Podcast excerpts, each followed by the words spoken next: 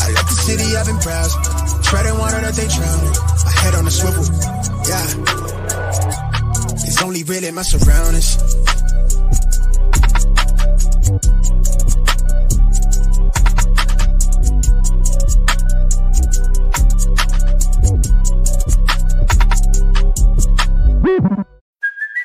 Hey, it's Kaley Cuoco for Priceline. Ready to go to your happy place for a happy price? Well, why didn't you say so? Just download the Priceline app right now and save up to 60% on hotels. So, whether it's Cousin Kevin's Kazoo concert in Kansas City, go Kevin, or Becky's Bachelorette Bash in Bermuda, you never have to miss a trip ever again. So, download the Priceline app today. Your savings are waiting.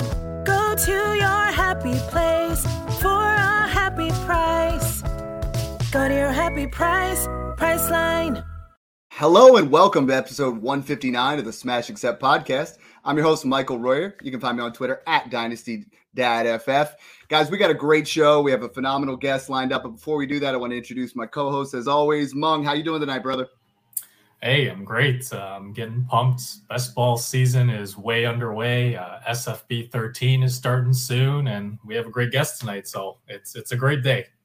I know. uh, Before before we jump in, I really want to get this. We have a Scott Fish Bowl giveaway. You know, we're all talking about SFB 13. What we did was I took um, my kids actually picked out. We had a, a there of 91 names. I mean, you guys all just came out in droves. We can't put 91 on our, our wheel here. So what we ended up doing was my, my kids picked out two each. So we randomized it. We went with, you know, there, there are eight names here. So without further ado, we're going to pick out our Scott Fish Bowl winner here. Super excited for any of you guys to get a chance here. It is going to be Cody underscore chips. So congratulations, Cody. Uh, super excited for you. You know, welcome to the Scott Fish Bowl. And I will, you know, send a message here. So tonight's guest, without further ado, you know, he's he's been on the podcast before multiple years ago. He is a dynasty content creator at Destination Devy, Trades and Five podcast. You know, one of the most brilliant names when it comes out there to talking dynasty trades, and that's my man Scott Conner. How you doing tonight?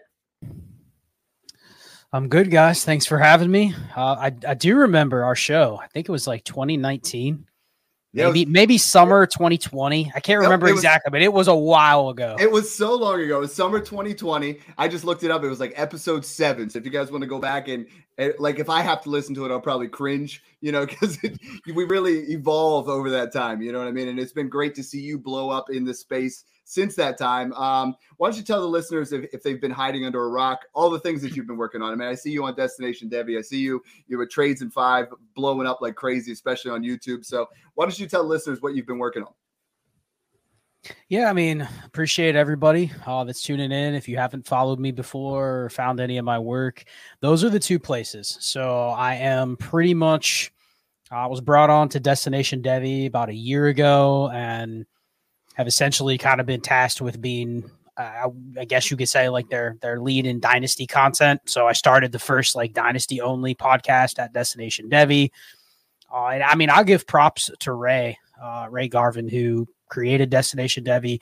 He has a vision for Destination Devy. He has expanded not just the brand, but also like the way he's played Dynasty. I've actually known Ray for longer than almost anybody back in 2018. Uh, shout out to anybody that watches on YouTube. Uh, both Ray and I were the original guests on the Fantasy Flock Network. And that's where I met Ray.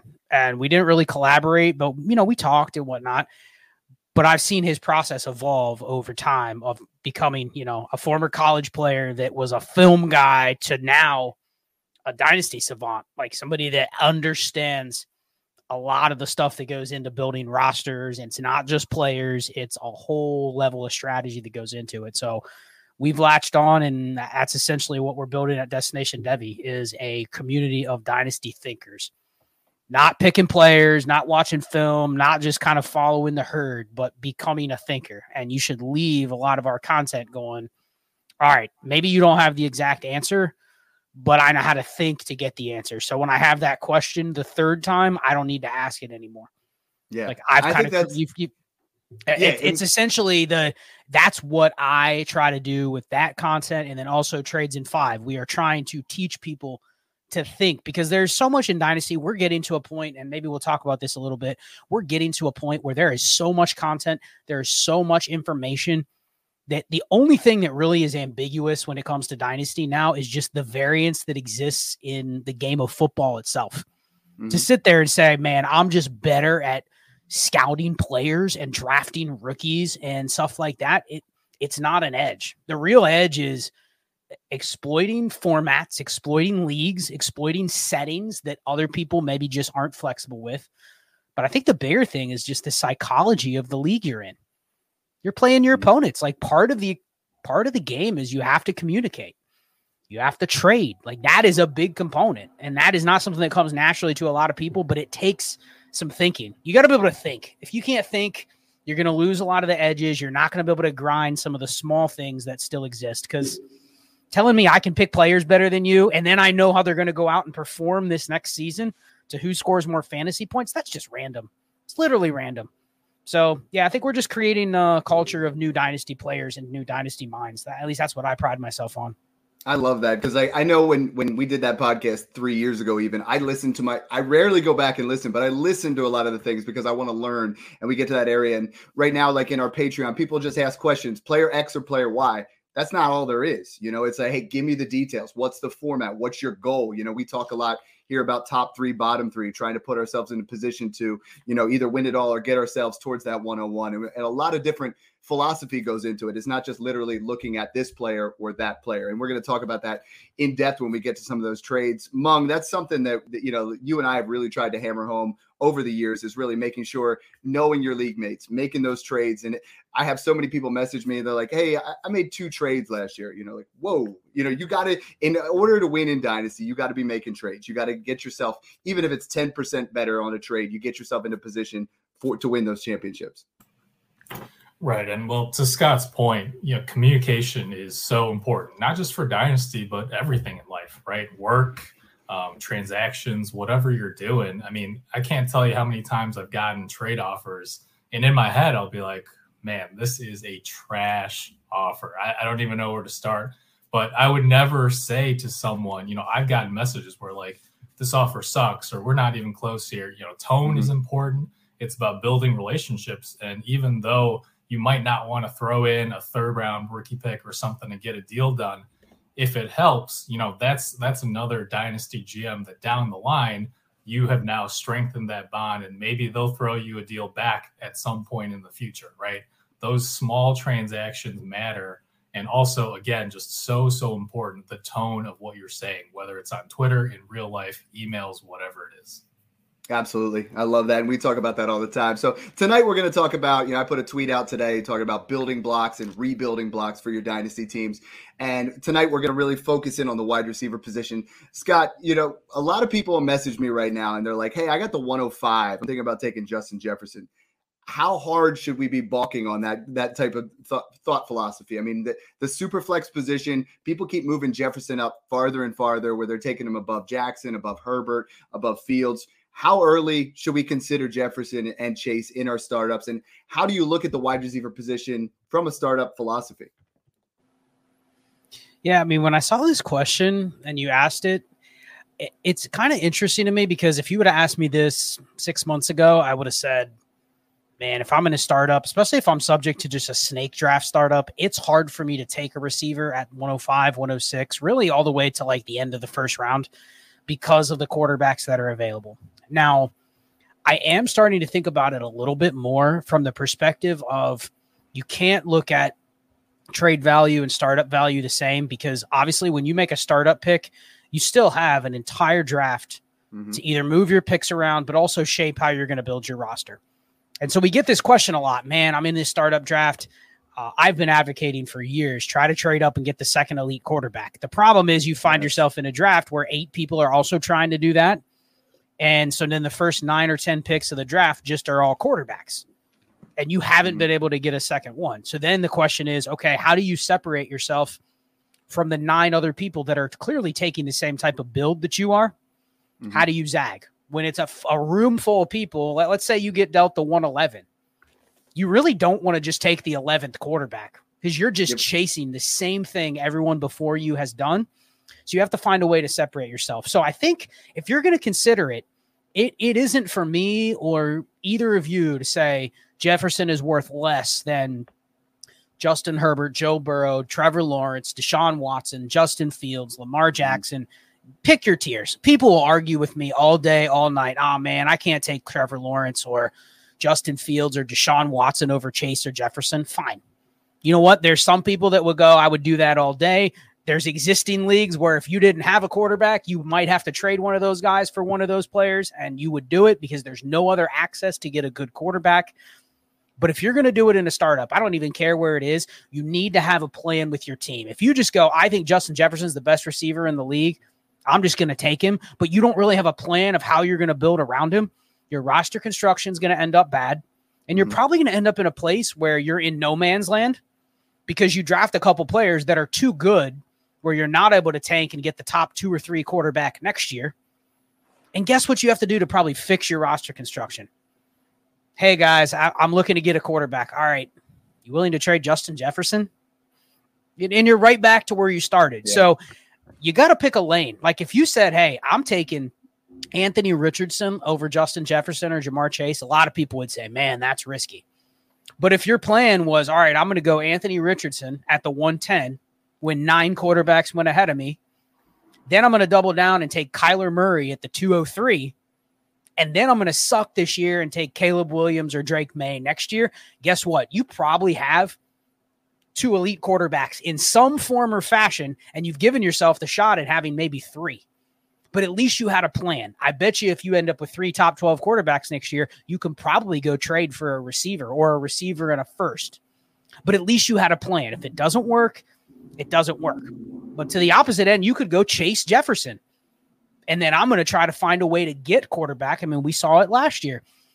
Teams that went to elite quarterbacks, but those two elite quarterbacks were Kyler Murray and Lamar Jackson. Guess what? Those teams didn't win. And I bet you they probably looked at a couple teams that made the playoffs and go, damn, how'd that guy beat me with Jared Goff and Geno Smith? Now, the problem is we're in a new year now. Go try to find the good value Jared Goff and Geno Smith of this year and that's how you're going to build your QB room. Can I excite you with like an Aaron Rodgers, Derek Carr QB room? That could work. It could also leave you in a spot next year where my quarterbacks suck, my team sucks. And I think both of you probably know if you have Aaron Rodgers or Russell Wilson or Jared Goff, are they really moving the needle if you want to go try for an elite quarterback? Not at all. Is that guy that has Burrow that is willing to trade him? Does he really value that Jared Goff you're willing to give him as a throwback? Or is he probably looking for higher end assets in that trade. So you got to pick your lane in a startup. That's why I kind of feel like if I can get the elite quarterbacks, I'll do it.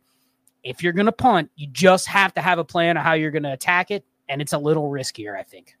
Yeah, I'm totally with you there. I mean, the reason what we've been talking about, and we did a couple podcasts with Dynasty's old time where we were going over, over that startup strategy, just like you said, trying to get those two elite quarterbacks early. But you look at, you know, taking Jefferson over one of those guys. I mean, when you look at you're at the 105, let's say you have a choice, you have Herbert there, Waddle, you know, Wilson, Amon-Ra St. Brown are falling to that 208, right? But if you take Justin Herbert or you take Jefferson at 105, you're getting maybe Dak Prescott, maybe Kyler Murray keeps slipping, but again, to your point, got to have a plan there, you know, and that's the kind of way to go about there. I know we were talking backstage a little bit about, you know, and I said something about Jefferson.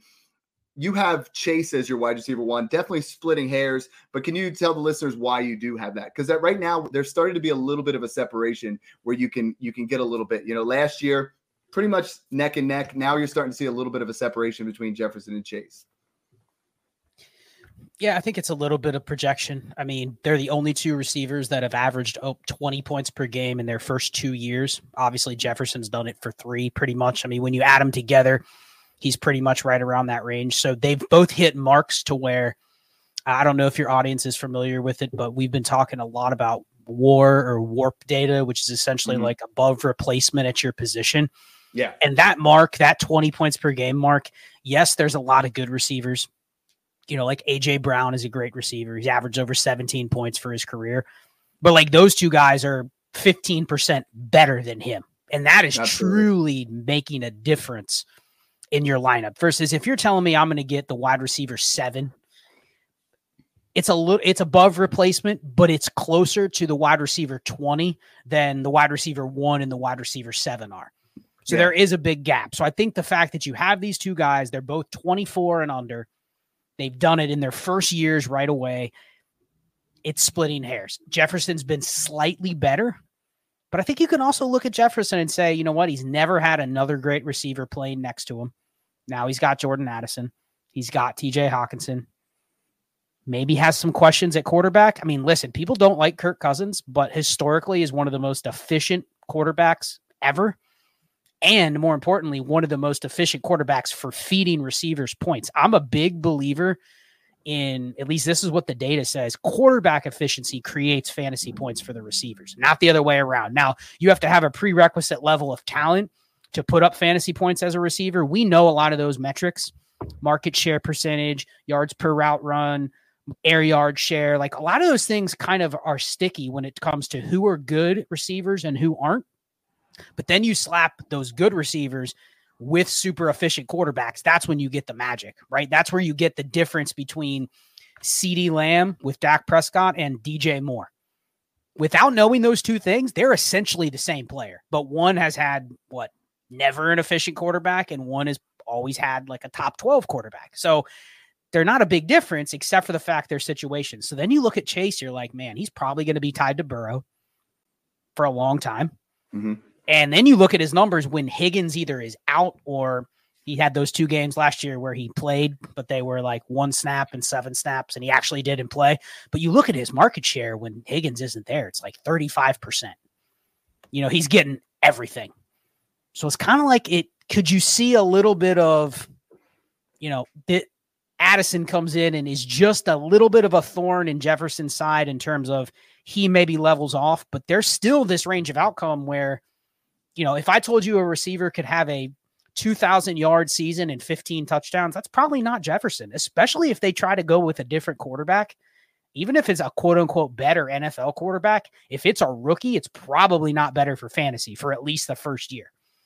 So I just think there's a there's a higher ceiling with Chase, but I mean, what is a higher ceiling when Jefferson's already put up, you know, 400 point seasons, you know, like it, you're splitting hairs. I just think he's got a slightly higher ceiling. You could see like one of those Calvin Johnson seasons from Chase where it's like, damn, he just had 120, 1800 and 15 touchdowns. And it's like, I never saw that coming, but you probably should have, you know, it's like, it's in the range of outcomes. So I, it's splitting hairs. I would just, if I'm picking them and I'm taking a receiver, I think I'd go Chase.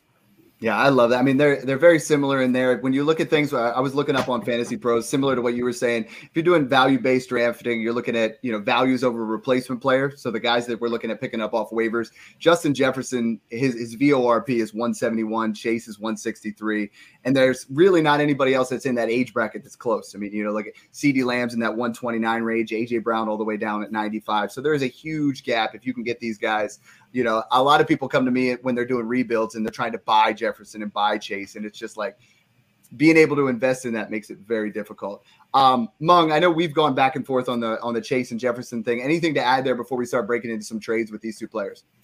Yeah, just a couple of quick points. One, this is again why we talk about tiers, right? If you're saying I have Jefferson as the one A, but Chase is the one B. If you're willing to give me a second and something else on top, you know, I, sure, I'll make that swap because I think they're in that same tier. And again, to Scott's point, you know, if you're going to try and project a year out, right? Minnesota looks like they're trying to contend right now. And if that doesn't work, they might hit the reset button. Um, if Cousins is indeed gone, you have that one year rookie, probably lag year for Jefferson where they're not going to be quite as efficient. And then also just looking at contract situations, right? Are the Bengals really going to pay Tee Higgins 20 million a year when they're about to pay Joe Burrow 50 million a year and would they rather spend that money elsewhere? So there is a, a very possible scenario where Chase is the sole alpha in Cincinnati, like we've seen from Jefferson over the last couple seasons going forward into 2024 after this coming season.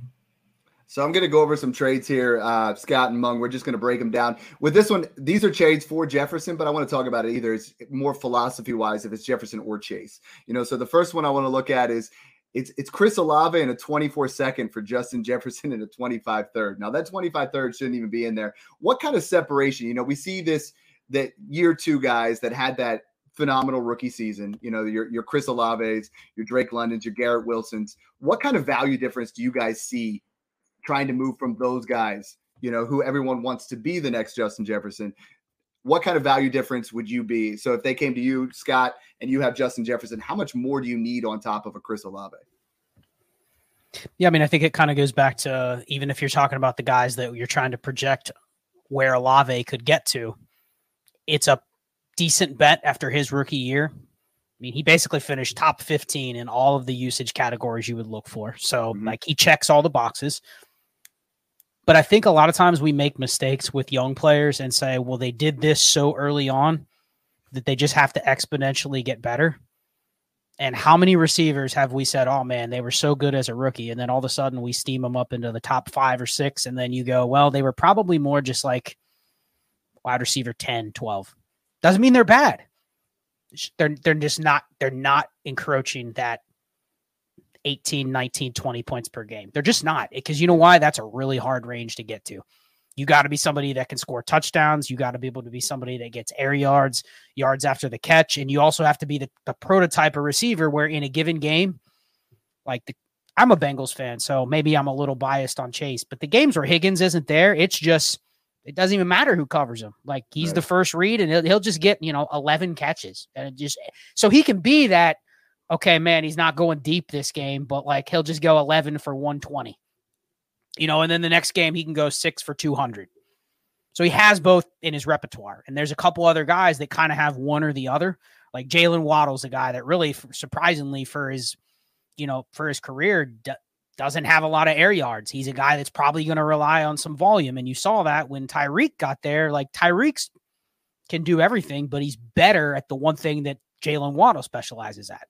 So he falls a little bit. So it's it's kind of looking at like where can Olave go from here probably right where he is, which yeah. is a top 12 receiver. But if you're telling me I have to pay top three or four prices, which is what you're paying in this trade because you're only getting a second, give me the Jefferson side. I'll just yeah. bet against Olave hitting any higher than what he was last year. He ends up a top 12 receiver. But if you're telling me I have to pay wide receiver four prices for him, fade.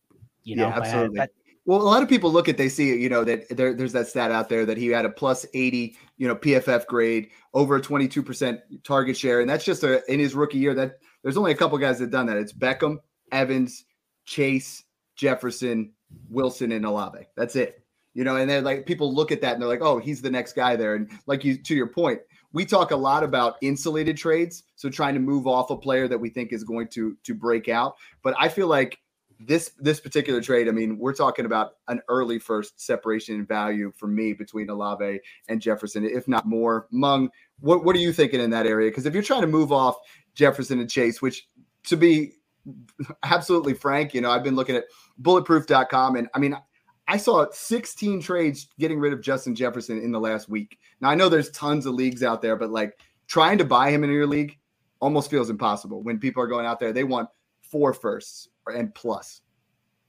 Right. I'm with you guys. I would need a first on top of Olave as well. And for two reasons, right? There's two things we need to look at. One is projected production, but two, the other thing is perceived value, right? Going back to what we kind of opened the show with um, in a startup, right? Guys like Jefferson and Chase, you could potentially swap them for an elite quarterback at Superflex, an elite running back in one QB, whatever it might be, because they have that name value right? And while guys are hyped about Wilson and Olave and some of these other younger wide receivers, I think you'll find it a little bit harder to swap into a QB if you do all of a sudden find yourself in need of a quarterback or in need to rebuild. Maybe you're not getting quite as many firsts or quite early firsts for Olave and guys like that. So, yeah, I think again, it's it's all about what your particular league mates value mm-hmm. different positionally um, different players as, and also in between those tiers of wide receivers. So yeah, I, I would I would need a first for sure. Yeah, that one was definitely a smash. Except the next one, a little bit more interesting. We'll go with you, Scott. Is is Jefferson or Kyle Pitts, DeVonta Smith, and Jahan Dotson? He says it's 12 team, 11 starter, full PPR, no tight end premium. Yeah, I'd still take the uh the Jefferson side here pretty easily. But I do think the the starters matter a little bit. You have to give that context. Uh, I saw a trade that was unrelated, but it was a Jefferson deal. Now, they didn't give the context to how many starters it was. Obviously, like in a start eight or a start nine, you're going to kind of lean towards the Jefferson side more aggressively because now you're kind of going away from the leverage in that deal. Because, yeah, sure, you may get some extra assets, but in a start nine, what is really an extra late first? Probably yeah. it's something you have to package. So you have to go do more work to turn it into something useful. In a start 11, start 12, like some of these packages where you're getting three plus firsts, even if you really don't love the package, you have to kind of consider hey, I'm getting three starters or I'm getting three firsts in a deal. I saw one that didn't delineate which one that was, but someone gave up Jefferson. They got back Drake London, Jaxon Smith-Njigba, and a first. And now I'm sitting here going, man, if that's a start 11, I, I would almost tell myself I could take that trade regardless because I think I'm getting enough equity where it matters versus a start nine. I'd go, okay, that's probably what you have to pay to get it done. So I think here, I don't like Jahan Dotson. A lot of people do. Um, he was pretty poor as a rookie, uh, other than I think his reception perception just came out and talked about how mm-hmm. awesome it was. But a lot of his metrics were pretty bad. I think he's wide receiver 21 ish, something like that. But not not a good bet in my opinion. And then I guess if you like the Kyle Pitts value and you want to hold on to that for a while, I mean, they don't create a lot of tight ends that are as big and move like he did. So, I mean, I think eventually Kyle Pitts will happen, but it may be four years until the whole situation flips and the passing efficiency goes up. And so I just feel like here's a window you can get him without having to pay this price. So I'd still take the Jefferson side here. Yeah, I mean, you got to really look at the league size. I mean, you like to your point, if it is a 10 team league, start 10, or if it's a 12 team league, start eight. When you get to this and you look at it, it's a 14 team, and you start, you know, you get to it where it's start 11, start 12. We really got to start. So, I mean, Scott, if this one was 14 and you're in an area where, you know, you got to look at in that situation, if you're starting three wide receivers, now all of a sudden you're, there's 42 startable wide receivers. So Dotson becomes a little bit more relevant, you know, like if it is only start, you know, 10 guys, I don't want Dotson in my starting lineup. To your point, like he is not shown. Uh, I put a rebuild thing out today about all the wide receivers I'm trying to collect. Dotson was not on there, and that was the biggest gripe. People are like, they they feel like just because somebody's young, you got to go out there and buy that you know particular wide receiver. Yep, well said. All right, the next one we have on here is a little bit more interesting. We're looking at Mark Andrews, Najee Harris, 12 team, 10 starters, full PPR. Again, feels like feels like way too cheap for Jefferson for me, Meng. Ooh, this one tugs at my heartstrings a little bit because I am projecting a, a, pretty massive season for Andrews uh, with Monken. I, I, do think we're going to see the volume go up a little bit closer to what we saw from Andrews in 2021. Um, I think Harris might be the holdup in this deal. Uh, it, now, they didn't mention that if it was tight end premium, so I'm assuming it's not. Um, in tight end premium, I might be compelled to take that package, but in a regular PPR, I think I am still leaning Jefferson here. I'm a little more concerned about Harris, both with how Jaylen Warren uh, kind of ate into his workload a little bit last year, and also just the overall efficiency in, in Pittsburgh. So I, I lean Jefferson, but I do think this one's kind of close for me. I like it. So moving into the second round, we get past Jefferson, we get past Chase. Now you got Lamb, Amon-Ra St. Brown, Waddle, AJ Brown. Uh, Scott, when you're looking at these type of wide receivers, you know this is that area where you're you're giving up. You know, you're you're passing on a lot of the running backs that fall into that area. How do you look at startup values right now as far as the longevity? You know, we've had a, a switch in over the last couple years about you know waiting on running backs. I look at the startups right now, and some of the values you get a little bit later start to really add up. So, what wide receivers in that area between Amon-Ra St. Brown, Waddle, AJ Brown, Lamb, Wilson? Who's that guy for you that really isn't valued the way he should be?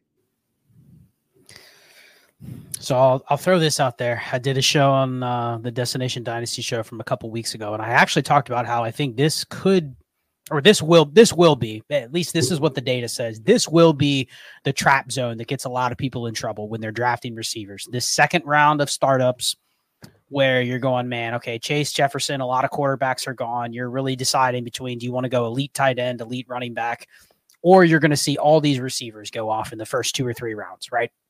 You're going to see Garrett Wilson, Lamb, AJ Brown, Waddle, Amon-Ra, Chris Olave, all the way down to Tee Higgins, DeVonta Smith, Drake London, DK Metcalf. There's that pocket of mm-hmm. all these guys that are considered like the next tier. And some of them are the next tier because they're, you know, that 10 to 15% below the Chase and Jefferson, but still damn good.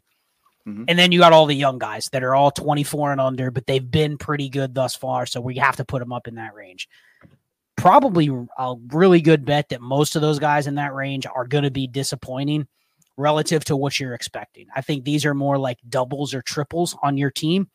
But if you really look at them compared to the next tier of not just the old guys, not just the Diggs, Tyreek, Davante Adams, Cooper Kupp, like that's four difference makers. So if you're right. willing to eat that age, like those are better picks so if you can get a plus just exploiting the fact that well, Amon-Ra St. Brown is young and Stefon Diggs isn't, pretty good bet you're going to get the better receiver for another year or two. And then what can that extra value do for you? But then you go down a, a tier further, and I think what separates this tier from the ones that are a tier below is a lot of times just their quarterback efficiency, and that's why I'm a little bit skeptical of like Chris Olave because what did I say earlier? The guys that have shown that they can stay in this range usually can earn that on their own. But what elevates them and keeps them here, it isn't anything they can really control. And then you look at someone like Derek Carr. We have a decade sample of Derek Carr and how he can relate to his receivers. Not saying he's a bad quarterback, but he is not an elevator. He is not going to take a top 12 receiver and push him into the top four or top five. But there are some quarterbacks. I think there's a reason Garrett Wilson is he's the one people pick out because mm-hmm. if you get the old Rodgers back, combined with what Garrett Wilson did, he's the one you could see. Okay, I can see elevating Garrett Wilson into AJ Brown, CeeDee Lamb territory easily. But he was better than those guys even early on. Like right away, he was just as good as those guys. So I can see him being the one that jumps into that range. A lot of the others, uh, Waddle, DeVonta Smith, and Tee Higgins, I lump them all together. They're all, all of them are missing one of those components. You know, they're all they're they're not complete receivers. And that's not saying they're not good, but they're all missing a component. Hence, all three of them had a better receiver join their team the first year after they were where they were. And the team goes, Oh, we need to get somebody better, you know? So I think those are all just kind of you're hitting doubles if you draft those guys. I don't want to draft Chris Olave in the middle of the second round of a startup. It's just a it's a bad bet in my opinion. I'd bet on Garrett Wilson to long wind answer your question it has created a crazy value right now. Looking at the ADP, Kyler Murray's ADP right now is 212. That that's absurd, you know. Mm-hmm. Dak Prescott is 211, Bryce Young is 210, you know, and I know we've been touting since January. Yes, like sometimes we double count, like we knew Garrett Wilson was going to get I mean, the writing was on the wall that Aaron Rodgers was going to be there, where there was going to be some sort of quarterback upgrade. But yeah, all three of those guys have become absolute values in that area. It, it's it's just crazy to me. Let's move into the the fifth round area where you know this is where a lot of people you can win or lose your you can lose your draft in round one or two but we really start to make some headway in that in that fifth sixth round and there's a lot of wide receivers really go in this area you know there there's we look at jordan addison quentin johnston's going in that area uh, we're looking at jerry jeudy Deebo Samuel, and then your boy Michael Pittman. So let let Michael Pittman, someone that's getting a lot of extra hype. I know we talked a little bit.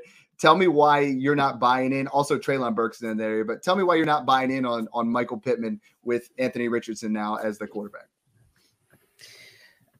So it's not that I don't think Michael Pittman's good. I think he's in the same range as a lot of those guys you mentioned, but you really just have to kind of look at him as if you're making a dynasty bet, and he's going off the board right in the same range of all those guys you mentioned. And Addison, Johnston, Christian Watson. You you can argue you're not even sure how good those guys are, right? Especially the rookies. You've never seen them. But I think with Pittman, and I, will give a shout out to uh, JJ Zachariason for this. He did two deep dive shows back to back talking about rushing quarterback production for their weapons and then rookie quarterback production for their weapons. And Pittman's going to have both. Now, in two years, could he survive and Anthony Richardson ends up being good? And then he's right back to where he is right now? Sure. I, I think it's a very good bet that Michael Pittman struggles to hit a top 30 season this year. And fair or not, he's also a free agent. So again, you're not really sure what are the Colts' plans with him. They could sign him, and then two years from now, you could go, man, I wish I would have bought all that Michael Pittman when he was low because Richardson was struggling. It, the, the signals just don't point to him having a good season. And if I know that already, given how flat this tier of receivers are, do you really want to bet on him over the other guys in the range. You know, like essentially, I look at DJ Moore as a better than Michael Pittman historically, but I kind of am like I'm willing to bet on DJ Moore this year more than Michael Pittman. So the trajectory I think is going to be a little more in favor of a guy like DJ Moore. Same with Jerry Jeudy. Same with Brandon Aiyuk. Like I think all those guys you could say, man, I, I like their situation better in the short term. And that's all I care about. You know, it's perception. If I'm going to be holding one of these receivers midway through the year, which one am I going to have more flexibility with? forget about the production. Which one is there a chance where the market's just like, I gotta have that guy? It's just probably not Michael Pittman. So I'm just not really interested. I've shipped all my Pittman shares off, but that's not, I don't think he's good. Just gambling that I'll buy him, be able to buy him next year. And he, he is what he is. He's one of these receivers that's never going to probably be better than top 20. So he's just a placeholder. I need to have enough of him to get by, but I'll play the, the short term market year to mm-hmm. year on him. Yeah, and I feel like we almost we were buying in on that hype last year, you know, and he had a solid season, but again, we're we're trying to be in that area. I saw my man Jeff Bell put out a, a tweet today. It's like, is Michael Pittman Jr. a star in the NFL? 30% of you know Twitter said yes. You know, if you can get that 30% and you can get a little bit extra, go ahead and do it. The trade sent in from Taylor underscore Harmon was he got George Pickens in a 24 second for Pittman. Now, Pickens is in that next tier down. He's in that sit. You know, I know a lot of people are really off of him based off a lot of things off of reception perception and and things like that. But if it comes to you today and they say Pickens or a 24 second or Pittman, which side are you taking? Man.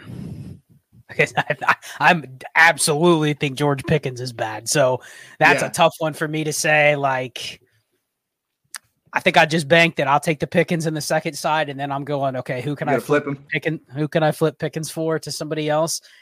Yeah, man, the the Pickens numbers from last year they just don't track to be very good. I mean, at least this I did a heat map show that literally looked at a bunch of metrics, and everything tracks as like below average for him, and that's that was before the reception perception. But then yeah. I see that, and it's like, man, he's a little limited.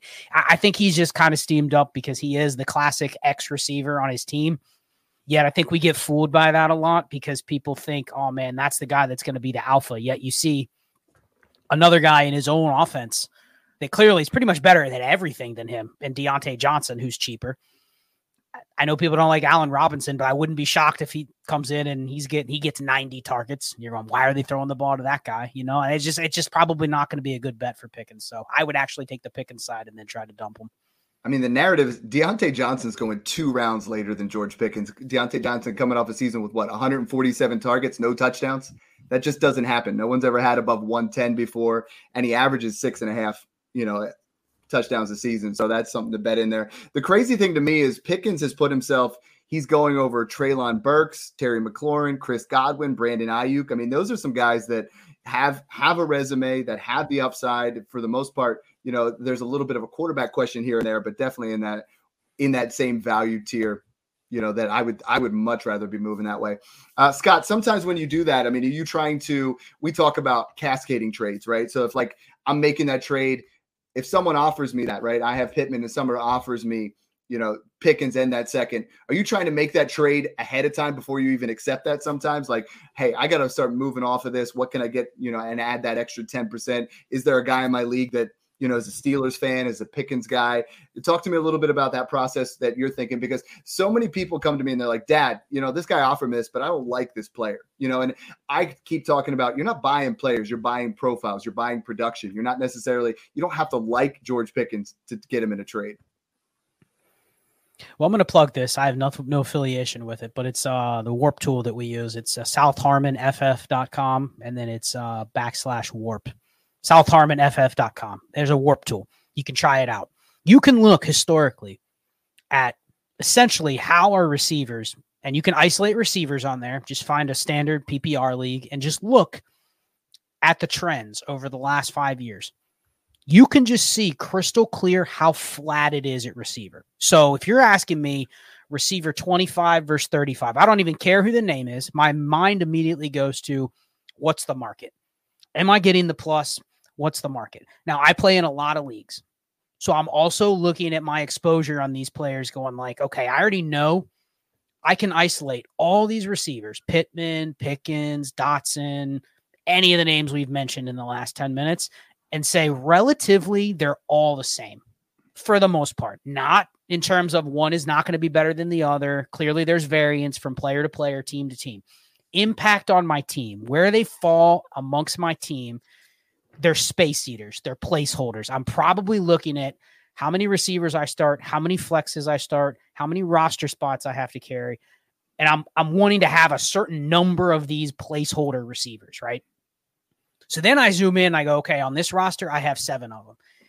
And I don't want to sit here and say, I know George Pickens sucks. So I don't want any shares in Dynasty. I know Michael Pittman's terrible. I don't want any shares. I probably want lower Pittman and George Pickens than I do Jerry Jeudy and Brandon Aiyuk, but it doesn't mean I want zero. So now I'm looking at okay, what type of league do I have? If I get that trade, if I get the Pickens in a second, do I know I can go out there to the Steelers fan and trade Pickens and and literally get another guy? Can I turn him into Marquise Brown in a second? Something like that. I don't even care who the receiver is. Can I build value using this placeholder slot on my team? And then the other thing, I think this is a great place. We don't talk about it in Dynasty a lot this is a great place to stack. So if you have 20 leagues and you're going, man, I don't even like Kenny Pickett, but it would make sense to put Pickens on the team you have Kenny Pickett. Like DFS principles, fantasy footballers did a really good article a couple years ago talking about the best places to stack. And the highest correlation, guess where it was? Wide receiver threes and quarterbacks. Not Diggs and Josh Allen. That's not really a good stack. It is, but you have to pay a lot, and both of them are in your lineup regardless of who your teams are. Now, if you're in a start 10, you're probably going, man, I don't know if I can start Gabe Davis this week. He's a good stack if you have Josh Allen. So, really, I want to look at those places where I can stack. Am I forced to have Kenny Pickett here because that's my roster? Maybe that's the league I'm willing to keep the George Pickens share or vice versa. So, looking at little things like that, even if you tell me, hey, I only have three teams, ignore the advice on okay i'm managing a portfolio and you guys only have three teams but understand the correlation understand what i'm saying and it may apply in another situation where it actually lines up for you. So to answer your original question i know i can be long-winded on these things but this is the gain value zone. If i can find a person in my league that just loves george pickens then this is where i'm going to try to gain value using this roster spot because ultimately it's not going to be that impactful versus 10 of the other receivers that I could pick in the same tier.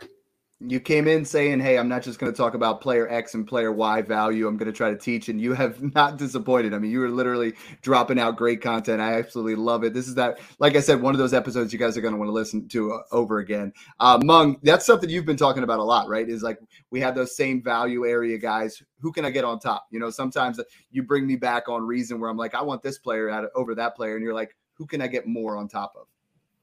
Yeah, well, well, two quick things in response to what Scott said. First, uh, I guess this is just the JJ Zachariason love podcast because I, I also love his stuff. Um, he says a lot of stats very succinctly and, and, gives you what he's found and also more of the high level recommendations. And so, going back real quick to the Pittman Richardson thing, the, the one league that I traded for Pittman in was the league where I just drafted Anthony Richardson, right? Where I said, well, what if this is, you know, he just outpaces everyone's expectations and becomes some elite passer right away? Hey, you know, I'll grab a share of Pittman and, and see what happens. Right. And two, um, kind of how I look at things is looking at archetypes.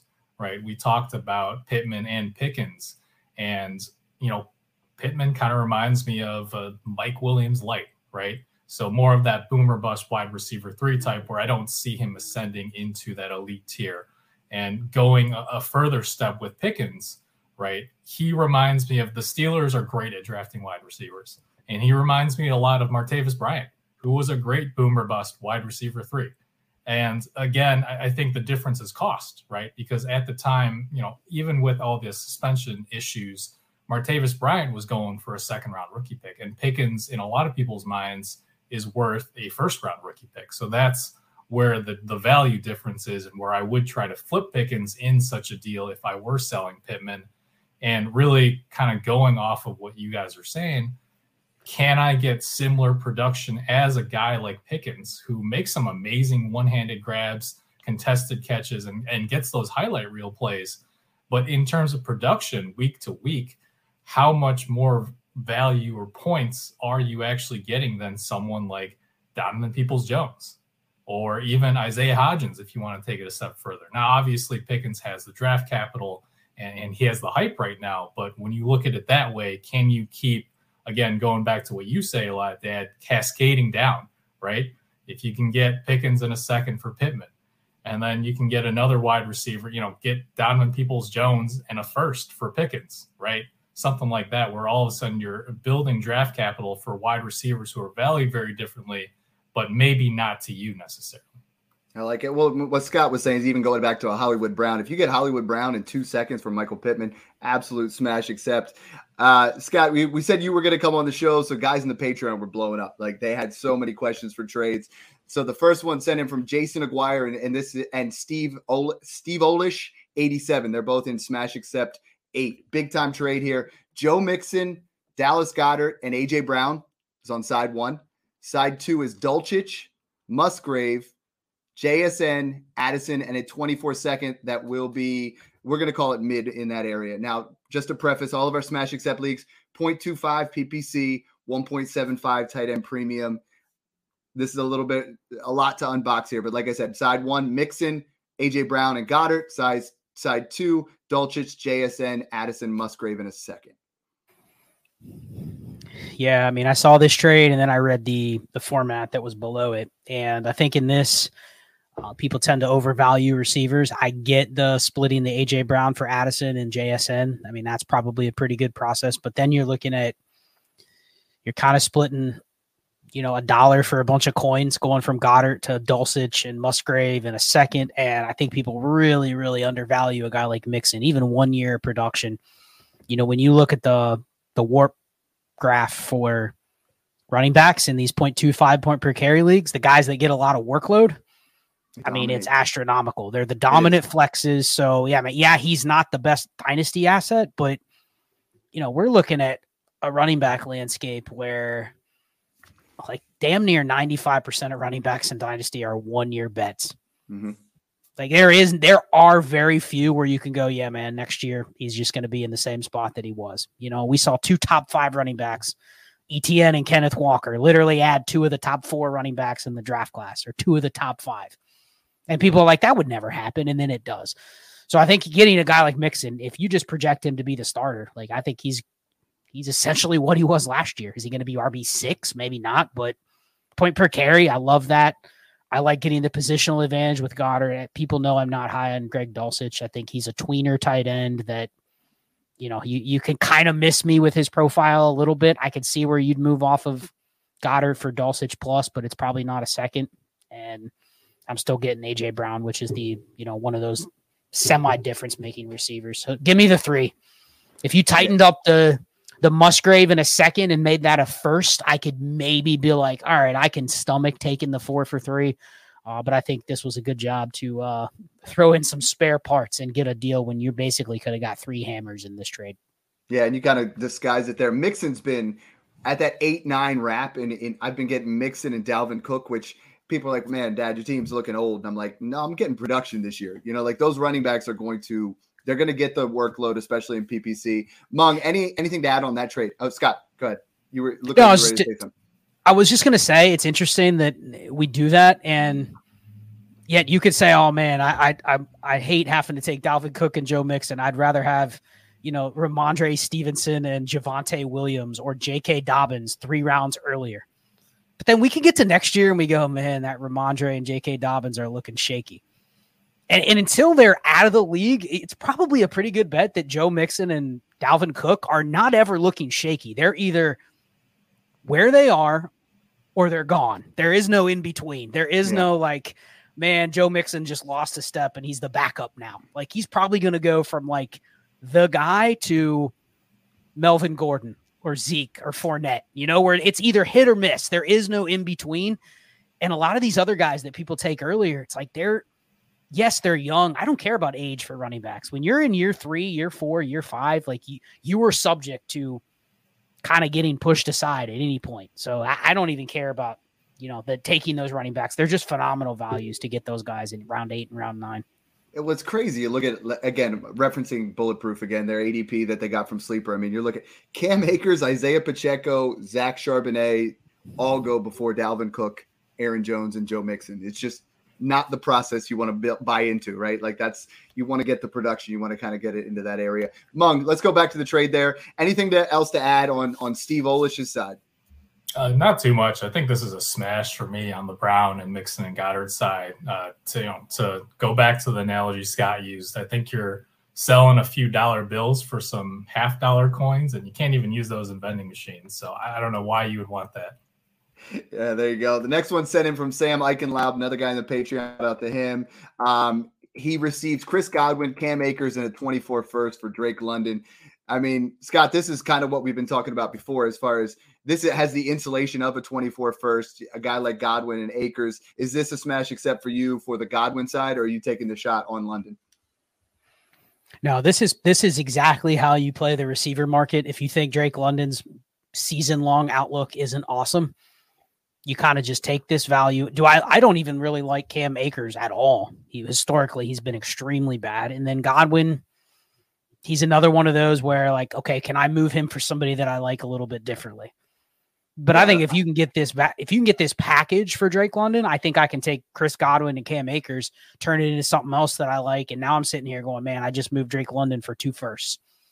And Absolutely. It, unless you've been really good, you're not worth more than two first as a receiver. Like you're, it's usually a good process to sell most receivers for two firsts. So I would take the the package there. Yeah, Sam's an awesome guy. He said he did this where he was going on our year one punt. He listened to our podcast and and was kind of you know seeing what he could do with that. He has CeeDee Lamb, Garrett Wilson, Amon-Ra, St. Brown, and Burks already. And that 24 first, he said, is projected top five. So that that's an absolute smash. Except like he he he got him big time on that one. Um, you know, we have couple more here that were sent in. Interesting one here guy wanted to know between Drake London and Tee Higgins. So we were talking a little bit about where you were your thought process on Tee Higgins. We've talked about Drake London. Scott, I mean, do you want Tee Higgins as that number two in Cincinnati who could walk after this year? Or do you think this is the year where, where Drake London breaks out? I mean, right now, both of these guys are going in that same end of the third, beginning of the fourth round, very similar ADP. Twitter had it almost right down the middle, 53, 46, 47. You taking London or Higgins here? It pains me. I do think Higgins ends up staying in Cincy, but I also think that kind of limits he where he can go. He kind of just is what he is. And he's really good. Like I think he's got a shot consistently to finish as a top 15 receiver, but his ceiling is probably also top 8 at best, top 9 at best. Now he to be fair, he does have that hey Chase could miss time and he has a better season than you expected and it's kind of free value. Uh, that's a tricky one. I, I, think you could argue both sides of it. Um, I don't think Higgins, if he were just to leave, let's say he leaves and then next year he's the big signing for, you know, the Titans or something like that. Mm-hmm. I don't think that's great necessarily. Like I think he's part of he's very good, but I think he's also kind of been elevated a little bit by his quarterback. So just because he goes somewhere and he gets 5% more volume, that doesn't mean that he's going to be better for fantasy. In fact, he could be worse. Like you put him right now as the alpha on the Falcons. Would you bet that he's better in the short term than he would be as the number two in Cincy? I'd still probably take him in Cincy over the, in Atlanta. So I think I'd go Drake London. I think there's more outs with Drake London. I think I have a longer leash with him, even if he has a bad season, which I think it's pretty fair to project. He's not going to be a top 15 receiver this year. But I also think if he's a top 25 receiver, there's an excuse built in already. You know, I think Higgins, there'll be some just Higgins fatigue. He's solid, okay, but is he going to have that demand to where, you know, there is outs with Drake London to where next year you're going, man, everyone's got to get Drake London. They sucked so bad. They trade up for a quarterback. Now everyone has to have him. Tee Higgins, oh man, he is what he is. He's just a wide receiver too, you know. So give me give me London. Give me the asset. I think I can do more with him. I like that because there's the, the public perception on it, right? Like you're not you're not just talking player X versus player Y and their talent. There's the public perception of what people are going to think, and and is that a guy they want to buy into? Meng, these are two guys that I know you you love them both. If you had to choose right now, who are you taking? Uh, it, it's close. I have them ranked two spots apart in my dynasty rankings, and I think it really comes down to your team build. Are you contending, or are you perhaps retooling? Because 2023, I think Higgins is still going to be more productive. Um, we see a lot more pass volume in Cincinnati, and to Scott's point, I think he has a much better quarterback, right? So I think if you're contending, I definitely want Higgins. But long term, I'm not so sure that they're able to keep him and still sign Burrow to the mega deal that he's going to get. Um, and then looking at just this season, I just don't see enough volume, assuming Kyle Pitts is healthy, for Drake London to be more than what a wide receiver three, let's say, in PPR. Maybe he has a few big weeks here and there, but long term, I definitely want London. But short term, I don't know that his value is going to rise necessarily this coming season. So again, it, it really depends on your team direction for this one. I like it. A couple more questions. I want to be respectful of your time and make sure we get you out here. But I just see so many stud wide receivers getting traded, you know, and a lot of these people right now seem to be, you know, I don't know if it we, we get that right. We we do our rookie draft and then all of a sudden we try to over tinker sometimes and try to move it here. This one's before a rookie draft, sent in from at Dynasty Moose. The 105 and the 108 or AJ Brown in a 10 team 0.5 PPR superflex. So again, we're, we're talking about a premium asset. You know, a lot of people's wide receiver three, wide receiver four, for the 105 and the 108. What do you think, Scott? Hmm.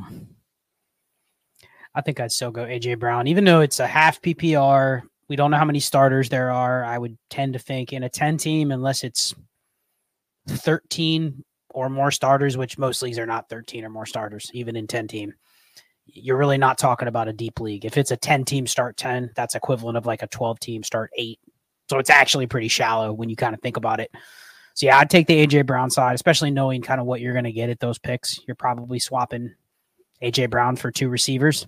Yeah, maybe you get Gibbs. Flowers. Yeah, if you get lucky, maybe you get, get Gibbs. Gibbs maybe you get a quarterback. But even in a 10 teamer, I'm not overly excited to draft like CJ Stroud there unless you mm. just really need a quarterback. So I think I'd take the AJ Brown side. But um, yeah, to be fair, if I have AJ Brown, I don't know if I can expect to get a whole lot more because the person that's going to get JSN and Addison say they're probably going to go, okay, I'll take my shot on the two.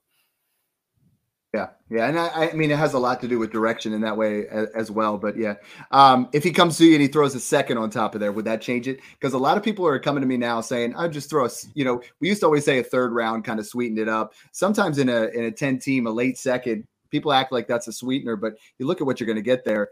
It shouldn't be something to close a deal on when you're dealing studs like this. I'll just say this because we've talked a lot about this show. You know, hey, throw in a second, throw in a third. You know, like the, a lot of these trades have little pieces thrown in like that. Mm-hmm. Um, I do think there's some merit to knowing your league and knowing.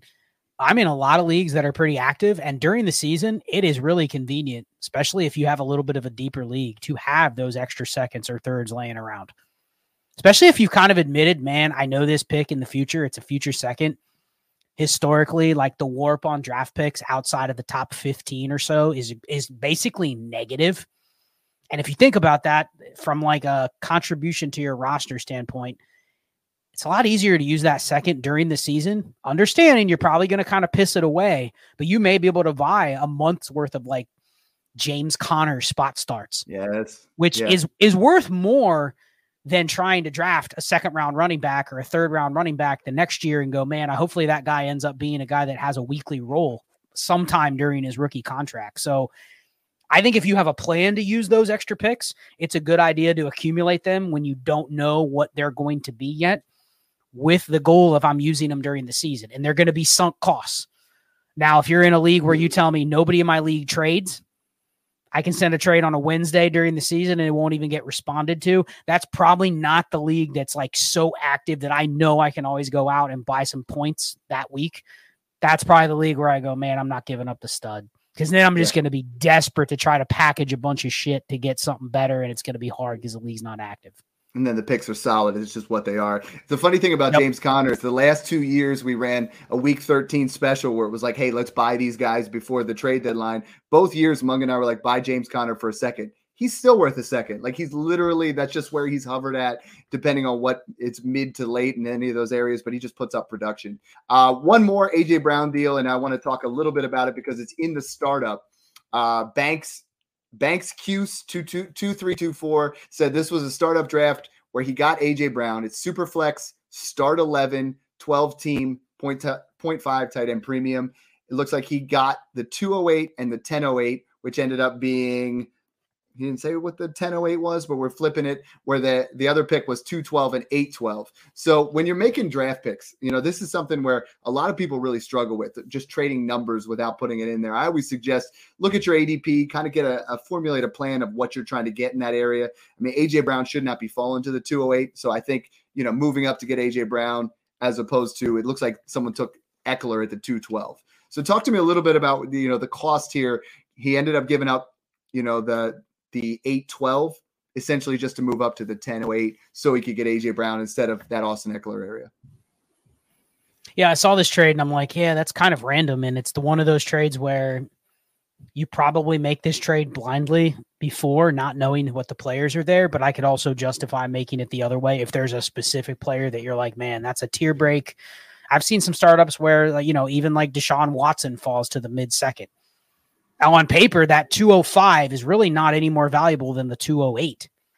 But if it's Deshaun Watson versus I don't want another quarterback until the third or fourth round, it's almost worth what the 109 or 110 was.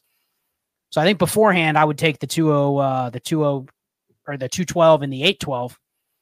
But then on the clock, you're going, man, there's a big tier break. And obviously the value changed. So I, I think if it's for a specific player and you go, yeah, AJ Brown's the last of the tier, then it's a drop off, then okay, I can justify it. Because you can probably stomach those players at 812 and 1008 and go, man, those are really close. In fact, the guy I wanted 1008 could have been the same player that goes at the 812 or vice versa. And it's just variance when you get to that point of the draft.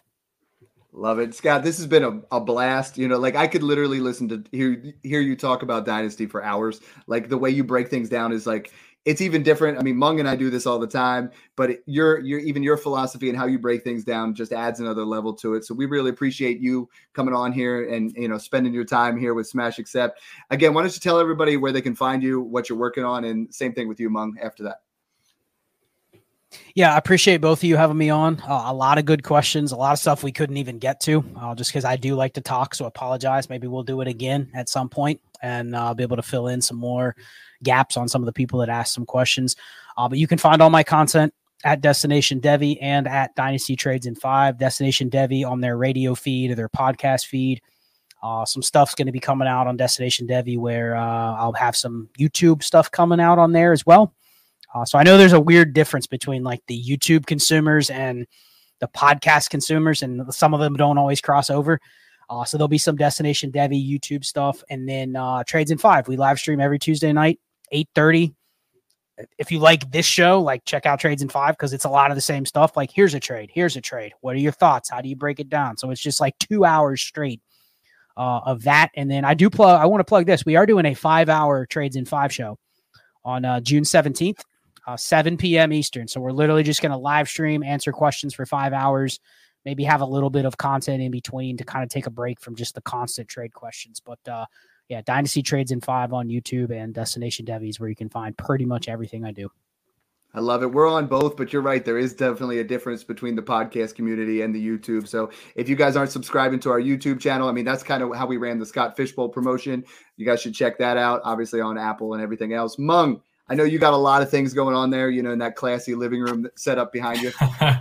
yeah, no, thanks, Scott, for coming on because I think we break down a lot of things similarly, but with a, a few different tweaks in terms of rationale and, how we approach trades.